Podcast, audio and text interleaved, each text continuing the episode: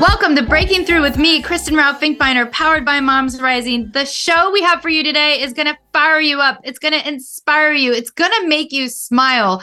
We're talking about where wins happened, how they happened, and how do we make those wins happen again from the first Tuesday in November 2023. We want to bring those wins forward into 2024 and repeat victories across the nation. We're going to jump right in with our first guest.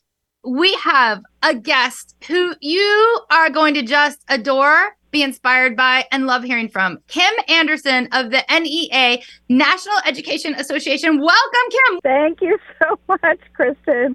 Well, I am inspired by you and all the work that you do at Moms Rising. So thank you very much uh, on behalf of our 3 million members, public education professionals uh, across the country. We really thank you for having us today.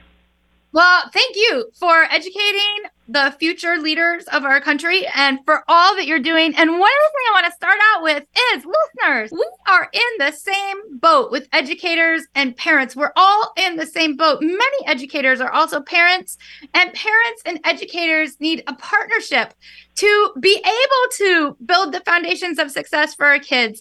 And we saw that partnership happening at the ballot box this past week when we had the elections. We saw moms, dads, caregivers, people voting for school boards that actually are for education and are against bans, are against censorship, are against harms, are against pushing teachers out of the labor force. What was your take, Kim, on this? Well, let me just tell you. uh, Tuesday, last Tuesday, and the election results of last Tuesday confirm a trend that we've actually been seeing um, since 2022, in fact, and that is that the vast majority of the public, no matter where they live, no matter what their partisan ideology is, no matter what their racial background, income, gender, etc., the vast majority of voters and particularly parents support their public schools and they want to elect candidates who support public education as to, as opposed to want to abandon it or um, defund it. And so um, we saw, for example, um, we, we've been tracking all through this year, just this year alone, um, and the and and through the election cycle of 2022, uh, voters in uh, Washington, for example, Washington State, um, uh, endorsed and um, uh, elected 65% of pro public education candidates. In Kansas, 81% of pro public education ca- uh, candidates won their elections. In Minnesota, 85%. In Montana, 81. In Illinois, 90. And it goes on and on and on and on and on. So the candidates who ran on a platform of culture wars, of book banning, of uh, attacking uh, and and marginalizing students for who they who they are in terms of their identity, or uh, proposing things like vouchers and other things. Those candidates, by and large, lost. So whether it was um, candidates who were endorsed by Moms for Liberty or the 1776 Project or other partisan organizations, um, they, by and large, lost their reelection bid because that's not really what's on voters' minds. You know, we did, um, Kristen, we did a poll of parents and voters around back to school time this year, and we just asked them, open ended, what's on your mind? What are the biggest things that you're concerned about in terms of your children's education or education generally? And they said lack of funding, teacher pay, school safety and school shootings, mental health needs how are we going to help students recover from COVID? I mean, those are the things that are top of mind among voters and among parents. I'm a parent myself. I'm concerned about those things.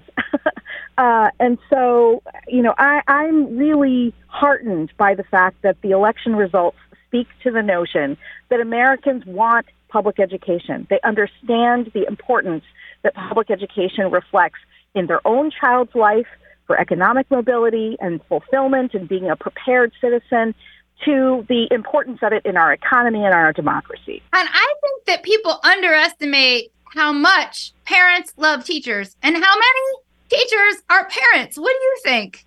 That's exactly right. so many of our members, um, whether they're teachers or they're bus drivers or they are paraprofessionals or school nurses or counselors, so many of our members are parents themselves right? And yeah. they want and need to have a public education system that is fully resourced and fully staffed with high quality professionals that are going to love their kids and, and excite them about learning and bring out all the potential that our children have, right? And that, that's what our expectation is.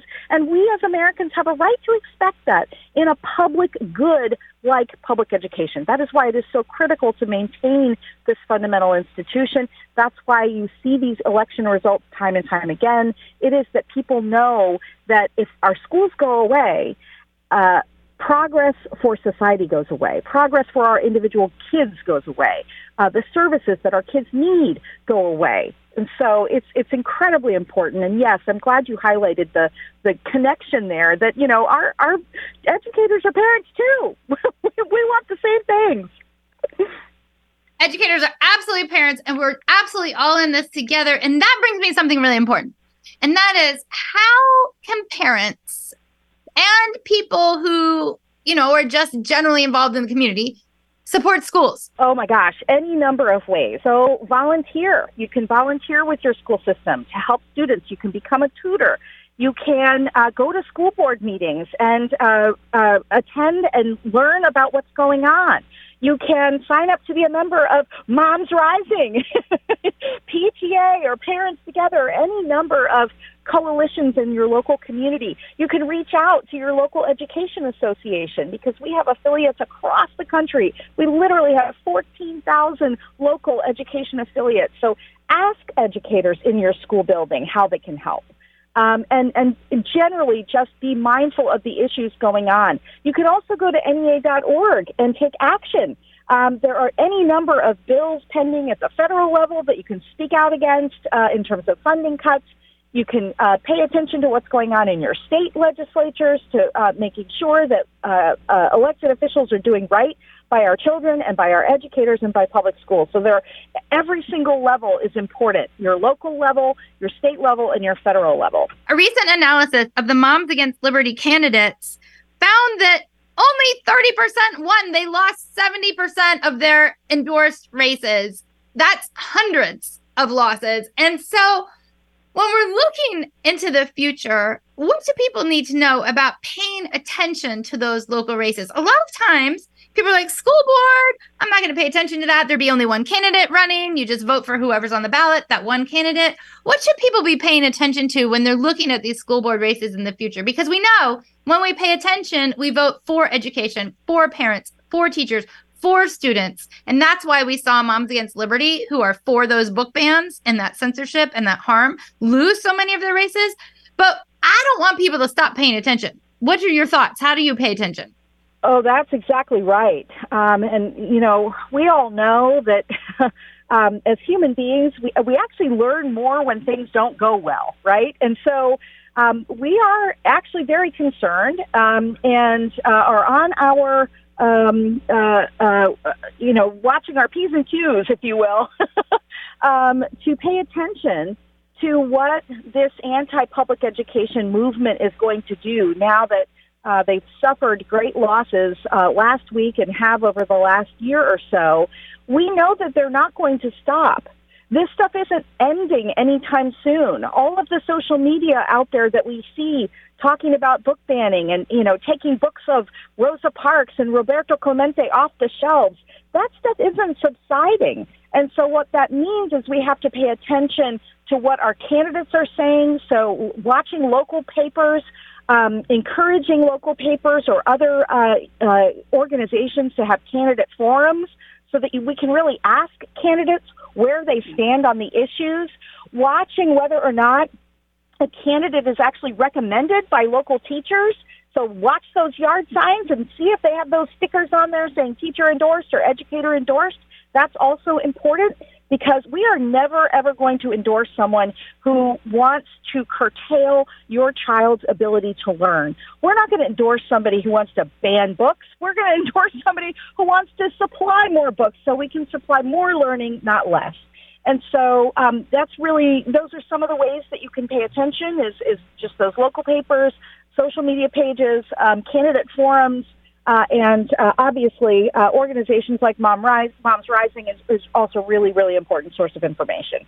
I love that. Thank you so much. And also for parents who have students right now in the K through 12 system, teachers have been under fire for a long time from the far right, which is totally unfair and making their jobs really hard. And actually, studies show pushing teachers out of the profession when we need more teachers more than ever. So, for parents who have kids in the K through 12 system right now, what do teachers love most that parents can do to support, other than voting against? you know candidates who want to obliterate the public school system what what should they do to support teachers in the classroom well, first, um, establish a relationship with your children's teachers or teachers generally, even if you don't have kids in the school system. Go and ask teachers what they need. And I, and I, by, when I say teachers, I mean all of the educators in the school building. We know the critical role that, for example, the school receptionist at the front office plays. When a, when a child comes into school late, oftentimes the first smile that they're going to see is that receptionist in the school office, making them feel welcome and safe and warm. Um, and so every single educator is important in, in the school building. And so just developing relationships with them and to say thank you, number one. Number two, ask the question, what do you need and how can I support you? because sometimes it'll be school supplies. Other times it will be, hey, can you show up to a school board meeting and tell tell your story about how I helped your child succeed or what role you think we play in children's success.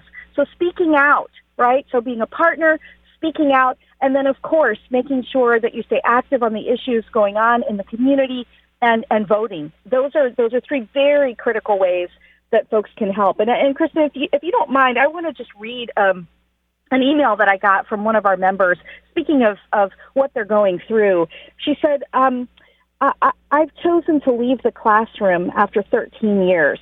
I resigned two weeks ago. The constant pressure from the conservative crowd of Moms for Liberty and others, hundreds of unpaid work hours, the push to eliminate my class library, and the expectations from some parents to be accessible 24/7 is simply not accept uh, not sustainable.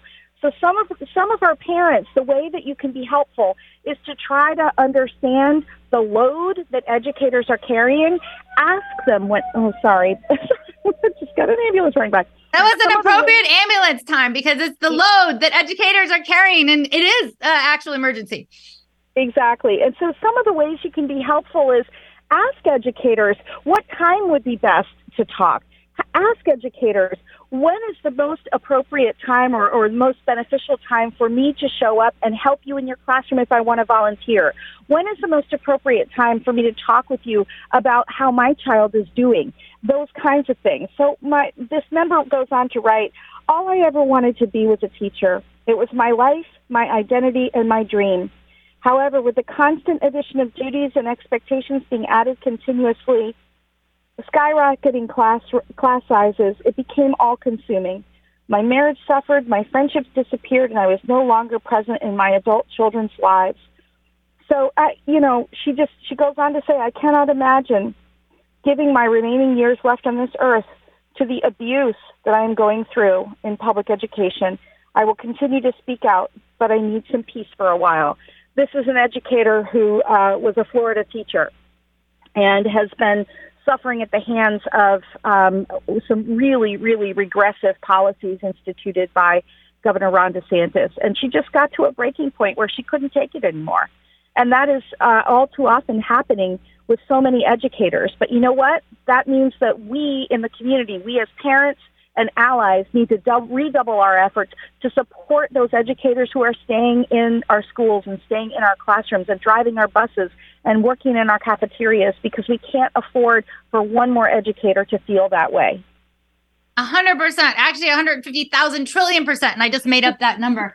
We need to support teachers, support students, support families, and make sure that we're voting on every race that's on the ballot in 2024 and beyond because we need to make sure that we're voting our nation forward, not into bans and harm. And thank you so, so much for being on. Thank you for all you do. Kim Anderson with the NEA. Thank you, thank you, thank you, Kim. Thank you so much, Kristen. We love you. Thank you. And keep up the great work. We're going to take a quick break, but stick around. We'll be right back with our next guest who's talking about why care is rising across America and how you can help out. We'll be back in a quick flash. We're gonna fight for love. Fight for love. Fight for love. Fight for love. Welcome back to Breaking Through with me, Kristen Rowe-Finkbeiner, powered by Moms Rising. We are joined by an awesome, awesome, awesome in the true dictionary definition of awesome person, Carol Joyner of Family Values at Work Action. Welcome, Carol. Hey, Kristen, how are you? I'm good. I'm good. I'm fired up about the 2023 election results. And I'm fired up that care is still in the air. When you think about the care infrastructure and the policies that are in it, what is giving you the most hope about what's happening right now? Well, we're coming off of 2023 legislative sessions, right? And we thought that all the states that could pass paid family and medical leave had done it. And yet we saw that Maine passed paid family and medical leave this year, and Minnesota passed it, and Michigan will probably pass. It's our hope, fingers crossed, that they'll pass it next year. But their governor um, has already stated that that's the top of her agenda. So, on a statewide level, we see lots of momentum around care, particularly around paid family and medical leave. But we also see people digging deep around childcare. And you and I both know we've been to so many conferences in the last couple of months. Care is on everyone's agenda. It is on everyone's agenda. I agree with you. It's on the agenda of the White House. It's on the agenda of people in the US Senate. It's on the agenda of people in the US House.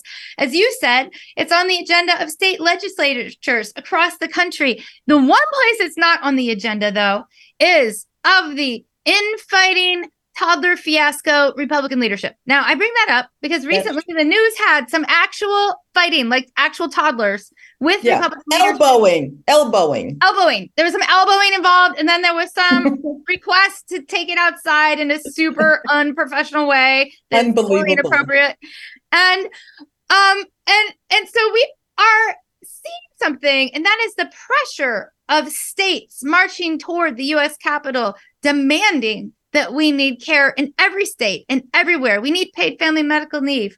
We need earned sick days. We need yes. home and community based services. We need fair pay for care workers. We need affordable, accessible, high quality childcare. And you're seeing these issues pop up in a number of places. You and I were both at the Care Fest recently, and you saw workers with a resounding voice from home care and child care and other parts of the infrastructure talking about the importance of childcare. We know that as this administration has passed four monumental bills, you know, the CHIPS Act, um, the infrastructure bills, that we can't build, rebuild this country without strong care policies because people need childcare in order to go to work. It is actually part of the infrastructure of of daily lives that people need. And so we were seeing and then and then just recently remember last year this time there was a big fight um, with the rail workers trying to uh, finalize their contract and their employers were resistant because they wanted to have paid uh, time off through paid sick days and they resisted that. It ended up having to be negotiated out and voted on in Congress where they did not get paid sick days. Well, end of the story. Since that time, 85% of those workers have negotiated paid sick time with their employers because they understood the pressure that's involved um, when you don't have it, right? And what happens to the workers. And so I feel like the we're we're on a good trajectory to win comprehensive paid family and medical leave, universal child care, home and community based services, child tax credits, if we just keep the pressure on and continue to include more people, more workers, more activists, more union uh, leaders in this fight. I totally agree. And what I love is that the constituents even of those ridiculous Republican leaders who are doing toddler type fighting in the halls of the US Congress, support the care infrastructure by huge margins. We see so many polls, even 76% of Trump voters support these policies. But the elected officials don't yet on the Republican side support that. Now I'm I'm doing Democrat Republican here, listeners, because Democrats do support the care infrastructure in a big way. They do. they do. Democrats 80 to 90 percent consistently. Yeah. I mean, it's like huge. And we do see Republicans at the state level who are outside of this toddler infighting that's happening with Republican leadership in the US Capitol supporting the care infrastructure still. So And that when they've been asked to, Kristen, when they've been asked to vote um, on non-binding uh, bills, right, for Mhm. care policies, they tend to vote for them in large numbers. But there's a political, um, you know, cod, cod, what's it called, uh, a cudgel that's being held over their heads, and we need to break through that because people across the board, across, as you've said, across party, support these important work and family policies. They know family members who don't have them. They know when they've needed them because of surgery or the birth of a child or whatever. They, I believe, get it. We have to make sure that the people they elect into office actually represent their concerns. Totally true. And that's why I was heartened by this past election that we just had in November, where people were not expecting landslide wins for care, landslide wins for bodily autonomy, landslide wins so that our children don't have fewer freedoms than we do, landslide wins that really work toward building the foundations of success. Because we know when this many people are having the same types of struggle at the same time, we don't have an epidemic of personal failures that we can't afford to pay for childcare, which costs more than college. Instead, we have national structural issues that we can and must solve together. And we see more and more people understanding that, more and more people voting that way. And we need people to bring that voting energy into 2024. I am fired up for 2024 already. Yes, so am And I. family values at work. You are in the states. How can people get involved in the states, pushing these policies and pushing toward 2024? Well, we have a petition coming out and we'll share it with you. And we hope you'll share it with all of your listeners that basically establishes very, in a very simple way, that these are critical economic policies that help families to thrive. So we have that coming out. We'll share that with you. They can also go to Family Values at Work and, you know, become a member, sign on, you know we'll send you information we'll exchange a com have a conversation um, and then we also will be in the states throughout 2024 planning events. So we're hoping that we'll do some of that with moms rising. Um, we were you know hanging out with the dads pack last night which was amazing. Um, and they're going to be in the states trying to lift up these issues for men for fathers um, and so I think that there's going to be a lot of opportunities to get engaged next year around care. And we're just asking folks to stay tuned so that we can build this conversation from the ground up. Absolutely. Now, I said I'm getting fired up for 2024, and I heard you start to say, I am too. What's firing you up for 2024? Well, the fact that we, for this is our third, we'll be going into our third year knocking on doors across the 17 states where we have uh, organizations in the field talking about care, identifying care voters, making the connection between you know the economic woes that people are struggling with. We know our economy is stronger right now. We know that unemployment is down 3 point some odd 2 or 3 percent. We know that uh, more people are working, right? And people are also possibly earning higher wages. However, they don't feel the benefits of all of that, all of those wins. And the reason why is because prices have gone up and folks are not being able to make ends meet. People still have huge student loans. You know the whole story. If you already, on top of that, if you already have high childcare costs, the cost of college tuition, if you already have issues with trying to manage your parent who's in uh, uh, uh, home care, uh, in home care, or needing to take care of them and needing paid family leave, and you lack that benefit, if you don't have the home and community-based services that you need, right? If all of these care issues are not addressed, it makes the the more it makes this substantive economic issues even harder to bear. And so our goal is to make create a message that says let's let's take the care issues off the table. Let's for once fix this part of our society, improve the infrastructure for care, and that way people will have less on their plates to worry about. And so I'm excited to send that message out into the field.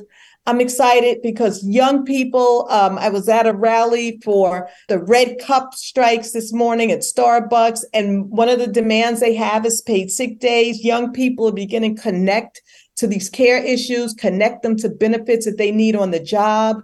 And so I do believe that um, we're in a moment of change between the union organizing that's happening, the care conversations happening all over the country, and uh, the way in which we're now talking about the rights of workers um, and the and the the ability for people to actually thrive and to have joy in their lives compared to you know, just good old neoliberal economics, that gives people hope, right? We're talking about what everyday people need, how they're going to thrive in this society. And I'm looking forward to those conversations. And they are so important because we do all do better when we're all doing better. And that means businesses and our economy do better too.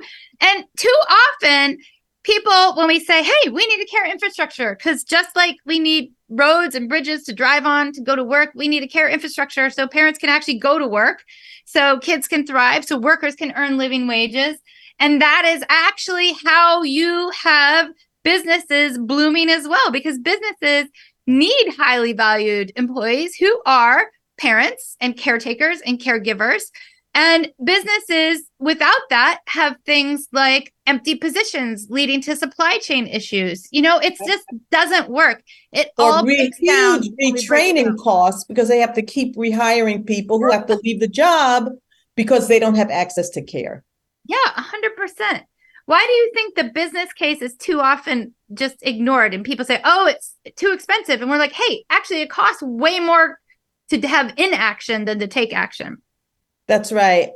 I don't know why it's ignored, but I do know that almost every hearing that I've ever been to on the Hill, there was a very strong case made for small business supporting these issues. Usually there's mm-hmm. a a, a business owner who comes and it literally has a seat, provides testimony, and members of Congress, particularly Republican members of Congress, who normally hold up and, and laud uh, small businesses, really don't pay much attention to that point. Um, which is which is tragic because I think any small business owner knows that if they want to maintain their business, the first thing they have to take care of is their staff and taking care of their staff means being able to implement these policies but they it's hard for them if they can't level the playing field. If you have tech giants and large corporations you know sucking up the talent because they can offer these policies when you know it hurts small businesses. So if we're able to pass the Family Act, right? Or even the Healthy Families Act, that levels the playing field for them. And then they pay a very small portion of their uh, of their um, budget on these care issues. But that's a complicated story. And I do think that Congress people, you know, whether in the House or the Senate, understand it, but it's not politically convenient for them to talk about. Yeah, 100% we have two seconds left. Well, maybe 20. Can you give our listeners how to get involved with Family Values at Work Action just really quickly again? Well, go to uh, familyvaluesatworkaction.org. Let's start there. Um, we've been updating our website, so we're getting very excited about that. Um, and then stay, you know, sign on, and then we'll send you the petition once it comes out. We're hoping people will join us.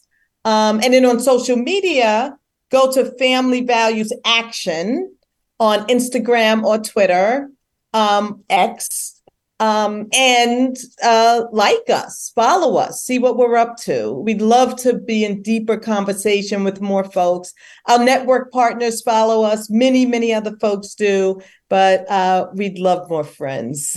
Thank you for being on. Thanks for all you do. Thank you, thank you, thank you, Carol Joyner, Family Values at Work Action. Thank you. Thank you.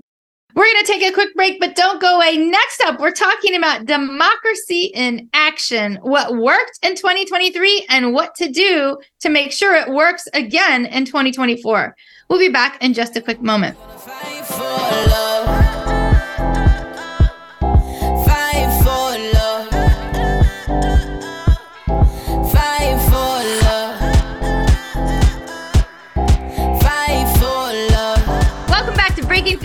Kristen Rowe-Finkbeiner, powered by Moms Rising. We are joined right now by one of my very, very, very favorite people on the actual planet Earth, who is a nation lifter, a world changer, Barbara Arnwine of the Transformative Justice Coalition. Good to be here. Good to be here. Yes.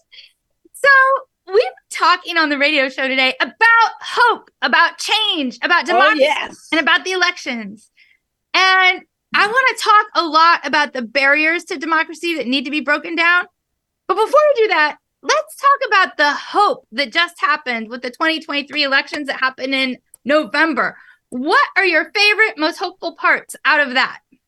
Well, I was actually on a call earlier today where people from election protection were talking.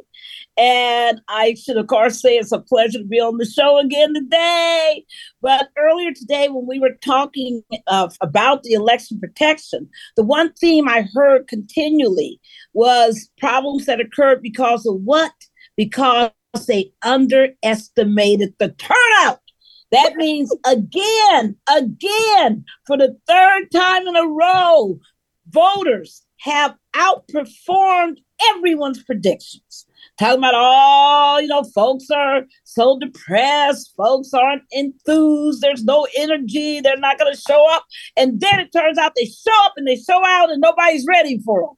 So you don't have enough ballots, you don't have enough polling places, you don't have enough staff, you don't, you haven't, uh, your website is, you know, not ready to take all the uh, uh, interactions it's receiving. So it, it crashes. All of that that we heard about from various states. So it is just incredibly powerful to realize how much uh, voters really take our democracy serious and turn out in those 10 states that had elections on November 7th, despite everybody's predictions. I'm so sick of polls. Polls don't vote. Polls don't know anything. Uh, polls aren't reliable. The only thing that's reliable is will the voter turn out? And they did. And I was so Yeah. excited because good Yes. things happen when we all vote, people. In case you were wondering, when we all vote, good things happen. What That's were your right. favorite good things that happened? Woo! I just loved it. You know, I was in Ohio for two days for Souls to the Polls Sunday because we got all those black churches with their congregations out. And I remember, Kristen, uh, going to the, you know, Ohio's really has issues. Their voter suppression is out the, off the chain. And one of the things that they did is for early voting, they only had one polling place open per county uh, on the for the major part. So I go to Cincinnati, five block long waiting line, folks. Five block long. People are just disgusted. They're fear, furious. They're angry. They don't know what to do uh, because they got to wait in line for all that time. But let me tell you, they were there and they were waiting in line. They And waited and they voted. vote. They were determined to vote. They were not going to be denied. I heard from students at various campuses saying that they weren't able to use, you know, their ID, and that they had to travel, you know, 30 minutes from their campus to find a polling spot. Can you imagine? And they don't have cars, all these issues. So I just want to say to every single voter, you're amazing. Thank you for voting. And as a consequence, women, hey, we got some reproductive freedom Yes. in good old Ohio. But Don't Yes. be telling me what we can't do. Don't tell me what we can can't do. I- And then and that, uh, I yes, go say ahead. we are so celebrating six in 10 people who need and have abortions are moms. People don't think about that. So, moms, people across the country are so celebrating bodily autonomy. And importantly, the making sure that our children don't have fewer freedoms than we did. Exactly. Exactly. Yeah. How dare them try to turn back the clock? How dare them try to take us backwards? We, you know, we're all struggling out here. We want to have, you know, a decent, uh, you know, financial base for our families. We want to be able to have income. We want to do everything we can, and we want to make sure our children that we decide, we decide to have a child, that it's a child that we want. It's our choice, not somebody's forced reproductive plan. We will not go over that.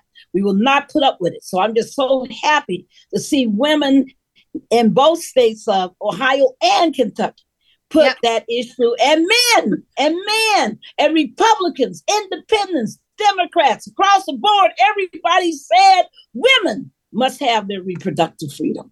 I love it. I think that is just a real major fight back against all of this, you know, authoritarianism, all of this backwards, you know, uh, you know, kind of put women back in their place theories that are out there. It is time for us to continue to stand up and say we will we demand justice.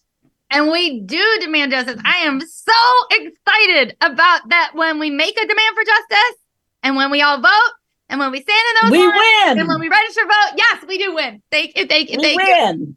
In we red win. states, blue states, purple states, in unexpected Win. areas, We winning, win. winning, winning, We winning. win. Also, we won the majority of the school board race. That's my favorite. That's They my lost favorite story. Seventy That's my favorite. I'm so excited because Moms Against Liberty and their hateful agenda of book bans and harm only won 30% of their races that they had endorsed candidates go. in. They lost There you go. everything as they should. Yes. They were horrible. Yes. They were mom Yes. washing, like pretending they were representing moms, like putting a Lying. little mom wash on it. When represent moms, mom voters spoke, and I was excited. I did some dancing. They have no right, no right, no right to think they can ban our thoughts. No right to think that they can ban the teaching of Black history. No right to think they can t- ban the teaching of women's history. No right to think that they can tell LGBTQIA people that they cannot exist in writing and nobody can read about them. No right to tell, you know, Latinos that your history doesn't count, Asians that your history doesn't count. Listen, we are here because all of our histories count, because it's the combination of our histories that have made this country. Don't try to lie. Don't try to erase anybody. And folks all over the country said, we're not having that. We don't agree with book banning. We don't agree with curriculum erasure. We're never going to put up with that. We listen, you are insulting us as parents to tell us that we can't pick the books for our children, that we can't support. If our children want to read something that you don't like, too bad for you, not for our children. Uh, I am just so proud of every single voter who voted not just for the top of the ticket, but said on these school board elections, I am voting for sure. Thank you, everybody, because we are the ones who determine our destiny. This democracy is not theirs, it's ours. Hundred percent. And I I just couldn't be more happy. So I'm coming out of the 2023 elections with a lot of hope, with my heart full, because I'm so happy. I, I'm with you. I'm thankful to everybody who voted. And then you see, I got a lot of texts about this. I'm sure you did too. Donald Trump doing some really, really illegal, anti democratic, voter suppression, humanity suppression planning about like vengeance. And what Yes. about what we're up against in terms of making sure there are as few barriers to vote as possible in 2024? And what can people do right now? Uh, people, right now, I want you to get up every single morning, look in that mirror, and when you say, I look good, or whatever else you're saying, I'm going to be, you know, I'm going to have a great day. I want you also to say, I am a voting rights champion. I don't care what anybody else says about me. I am a voting rights champion. Not only am I going to vote, I'm going to make sure everybody I know is able to vote. I'm going to make sure that I protect the right to vote. I'm going to make sure that our democracy is not just some kind of alien concept, that it's a real reality. That we are going to make sure everybody everybody is able to participate. Later for Donald Trump's fascism, later for his authoritarianism, later for his threats and his bullying. It's time for us to say we want that America that we know can exist. Where we all are neighbors, where we all are friends, where we all are fighting for a common goal of peace and equality. We can be that country, but it's not going to happen if we don't exercise our rights, our agency, our activity. So thank you. I want you to say, I'm a voting rights champion. I'm going to do everything I can. Uh, you know, I'm going to be like that woman who, uh, you know, who uh, in Alabama said, I don't have no money. I don't have a high school di- uh, diploma. I never graduated from high school. But one thing I got is a car and I got some gas money and she took a hundred people to the polls uh, when they had that senatorial race uh, years ago. So be like her. Uh, be like you know the people who I saw in Kentucky who were saying, "I have voted at this polling place for 40 years." I have voted at this polling place for 50 years and were crying because they were being told they couldn't vote. And we made sure, Kristen, that they all got to vote now. And we took care of that uh, and we cleared up all that confusion and all that uh, you know polling place problems and websites and new polling books and all the rest of it. We took care of that. But I want people to understand that their spirit is what got us because yep. they were crying crying about being denied the right to vote. They weren't just, this wasn't something casual. They got all dressed up to come out to the polls to exercise that vote, and like they have been doing forever. And they cried when they were told they couldn't vote. So, you know, we got to understand that that's why we have to be there because we got to be there to support them. We got to be there to support that new generation of voters who want to vote. I mean, I'm just listen, folks, they don't want to tell you, but 42% of all people who voted in 2022 said they voted because they wanted to protect our democracy. More than a huge percentage of those being younger voters. So don't don't don't buy the the crazy uh, you know conventional wisdom and all of this nonsense. Don't buy any of this polling data you're hearing about. You know, people don't want to vote or you know Trump's going to take over whatever. You know, look at the real reality of what people are actually saying, and they're going to keep lying. They're going to keep lying, just like Santos had the you know after the uh, report came out today showing all his lies had to say, I'm not running for reelection. Like he had a choice. Are you kidding me? He the only thing he better be running from is jail right now. so, so you know, I just think that it's important for us to understand that they will try to demoralize us, discourage us. They're going to try to distort who we are. They're going to try to just lie. But one thing we got going for us is that we got that energy that Mars energy. We got all of that energy saying that we want justice. We want justice and we want our rights and we want our freedoms. And we're not going back. You can't take us back to the 50s. We only want to go forward into a future that's good for all Americans. I couldn't agree more. We have like 30 seconds left, and I want everybody to join the Transformative Justice Coalition. Everybody to be funding, donating, contributing your time. How Please. do they do that? How do they do that? We have like 30 seconds. How do we do that? tjcoalition.org. tjcoalition.org is our website. Go there. Find out what we're going to be doing because, you know, we're not passive. You heard me say that we were on the ground in Kentucky, on the ground in Ohio. We were talking with voters in Virginia. We have been, we're mad about what happened in Mississippi. We're going to do everything we can to make sure that voters are protected, voters are celebrated, and voters are, they are absolutely the foundation of a good democracy. Thank you. Thanks Thank for all you. the great work Moms Rising does. Thank you, thank you, thank you. Thank you. Barbara Arnwine, Thank Transformative you. Justice Coalition. We're going to take a quick break, but don't go away. Next up, we are talking wins, people, wins that happened the first Tuesday in November. We'll be back in just a quick moment. We're gonna fight for love.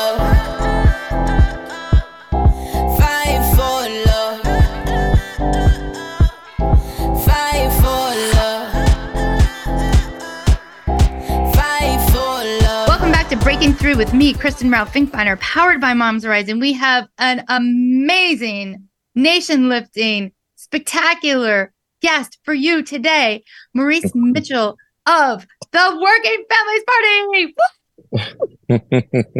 It's it's good to be with you. It's always good to be with you. Around the country, there have been a lot of reasons for despair. There's been a lot of reasons for cynicism. And then when we just had the November elections, we saw a lot of reasons for hope. And I'm wondering if you could Mhm. spend a moment sharing with our listeners a little bit about the hope the Working Families Party is generating and the change and what you saw in the elections. Well, absolutely. And you know, it there's there's good cause for people to be very very concerned. And I think folks are looking for leadership that they could believe in. Not leadership that they agree with, but leadership that they could believe in.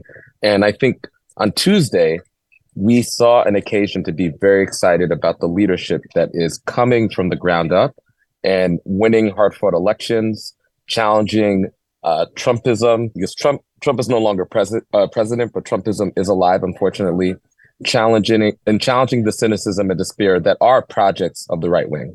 And so, for us at Working Families Party, you know, we've we've been around for 25 years. We had our 25th anniversary in Philly, uh, you know, early October, and we're just getting started.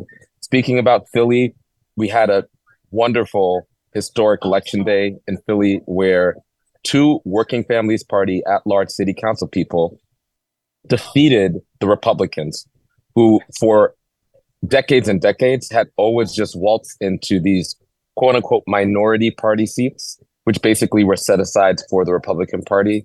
And in a city like Philly, which is very, very Democratic, we felt that there were more Working Families Party voters than there were Republicans. And it turns out we were right. In 2019, Kendra Brooks came and took on one of those Republicans and won. And in 2023, Nicholas O'Rourke came to to join her.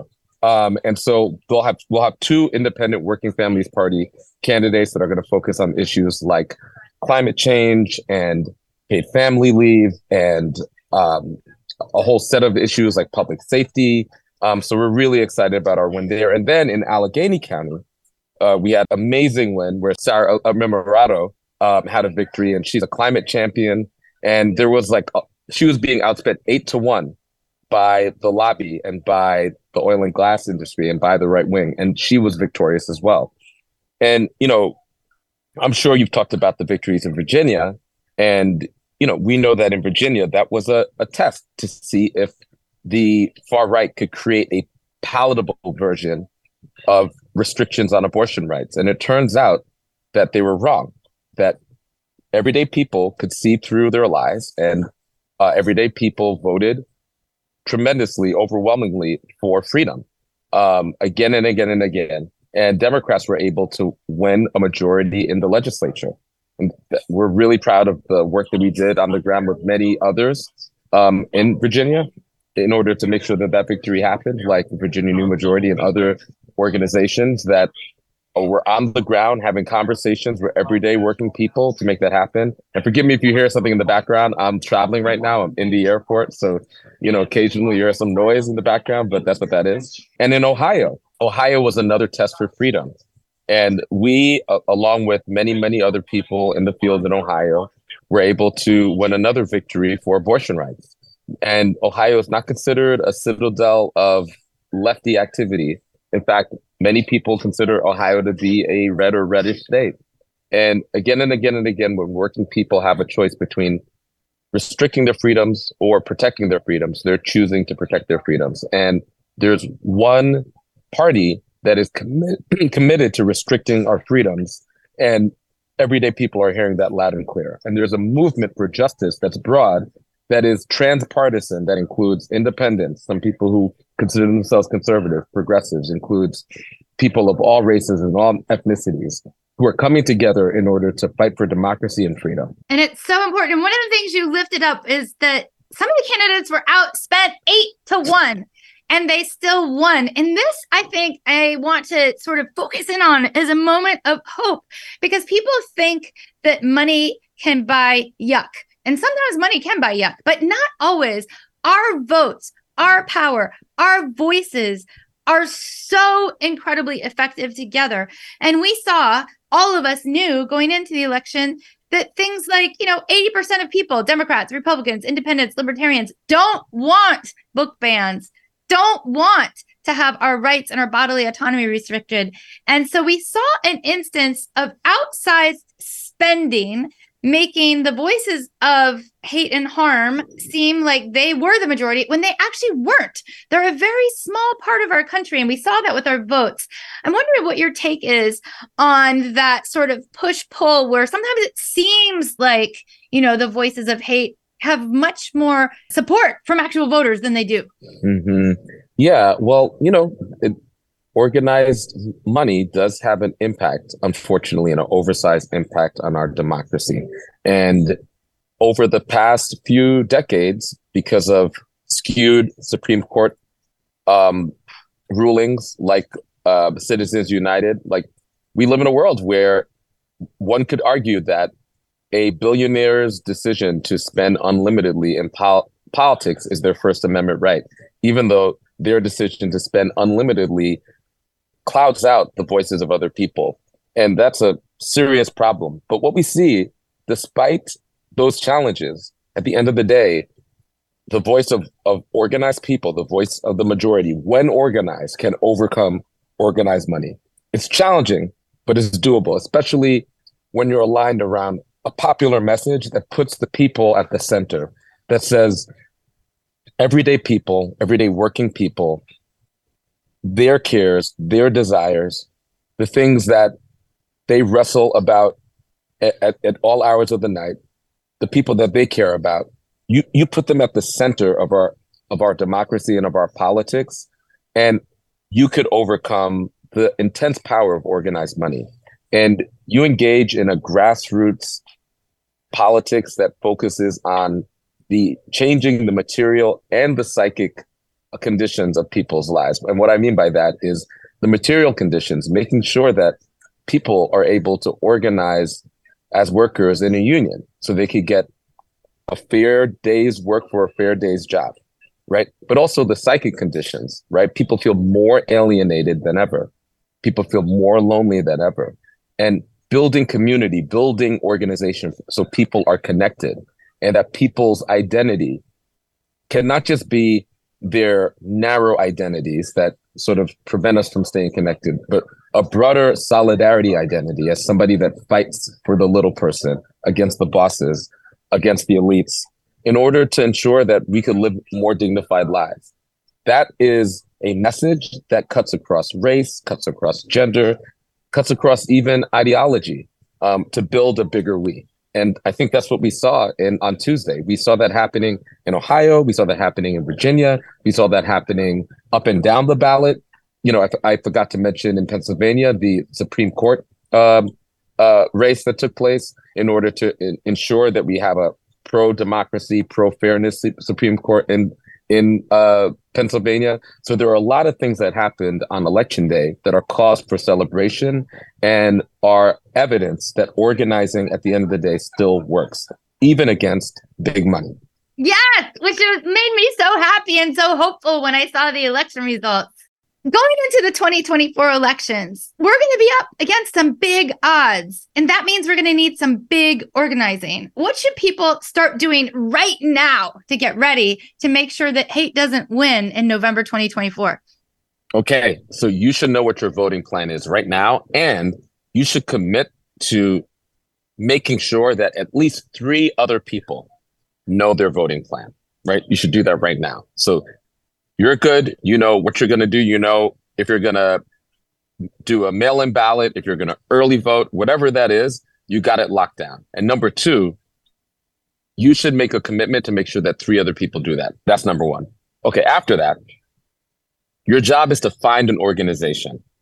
Your job is to find an organization and commit to, between now and election day, a set amount of volunteer shifts with that organization. Find a pro democracy organization, an organization like Working Families Party, an organization, you know, like many of the state based organizations that focus on particular issues. Maybe it's abortion rights, maybe it's climate, maybe it's um, housing, right? Find an organization that's going to be involved in the elections, that's going to be turning out people, it's going to be talking about the issues and participate in that organization and making a, a commitment that you will get involved because the earlier we get involved, the more we're able to really leverage the power that big organizing. Another way to, to to define organizing is relationships. And as you know, in your personal relationships, in order for that relationship to deepen, you need time. And so we have the time right now to engage our communities. And we know that that, that big money, what that big money leads to is misinformation, disinformation, cynicism. Sometimes they're not able to sway people over to their side, but they could they could confuse people enough that they might just become cynical about politics. The way that we challenge that misinformation and disinformation is not necessarily better information, although we need that. The way we ultimately challenge that is solid relationships and organization. So that would be my tip to anybody who's excited about the successes that we had on Tuesday and wants to keep the momentum going. You have a role in voting. You have a role in telling people that no one trusts you, how important it is to vote and to have a voting plan. And then you also need to get organized. Absolutely. And we have one or two minutes left. How can people get involved with Working Families Party? We want everybody to get involved with the Working Families Party, to support the Working Families Party. How can they do that no matter where they are? No matter where you are, it's easy peasy. If you're listening to me and you have your phone, take your phone out and text WFP, that's for Working Families Party. Just text WFP to 30403, or you could find us online at workingfamilies.org. And we will connect you to a Working Families uh, organization uh, on the ground somewhere near your community where you could get get involved in person. And if there isn't a Working Families chapter near you, we could get you involved virtually. We make it easy as possible for you to get involved as quick as possible in order to seize the reins of our democracy, ensure that you're, as an everyday person, you're in the driver's seat. At Working Families, we believe in this crazy idea that in a democracy, working people should govern, not the uber wealthy and corporations. So join us in order to make that happen. Join today, people. Today, there is no time to waste. In fact, ride the tsunami of hope from the recent November elections, where there were so many dramatic wins, so many oh people who won who are for justice, who are for building a better nation, and ride that right into 2024. So thank you so much for being on. Thanks for all you do. Thanks for taking time with us. It was good to be here. Thank you. Well, that's it for our show today. Thanks so much for tuning in as we tackle the top topics facing our nation in a way that requires the most boring, absolutely boring disclaimer on the history of the planet Earth. Here goes. Views expressed on this show are those of the individual speakers and should not be attributed to Moms Rising, to this station, or to any news or social media service that may disseminate a recording of this show to the public or to any segment of the public. Boom! We'll catch you next week.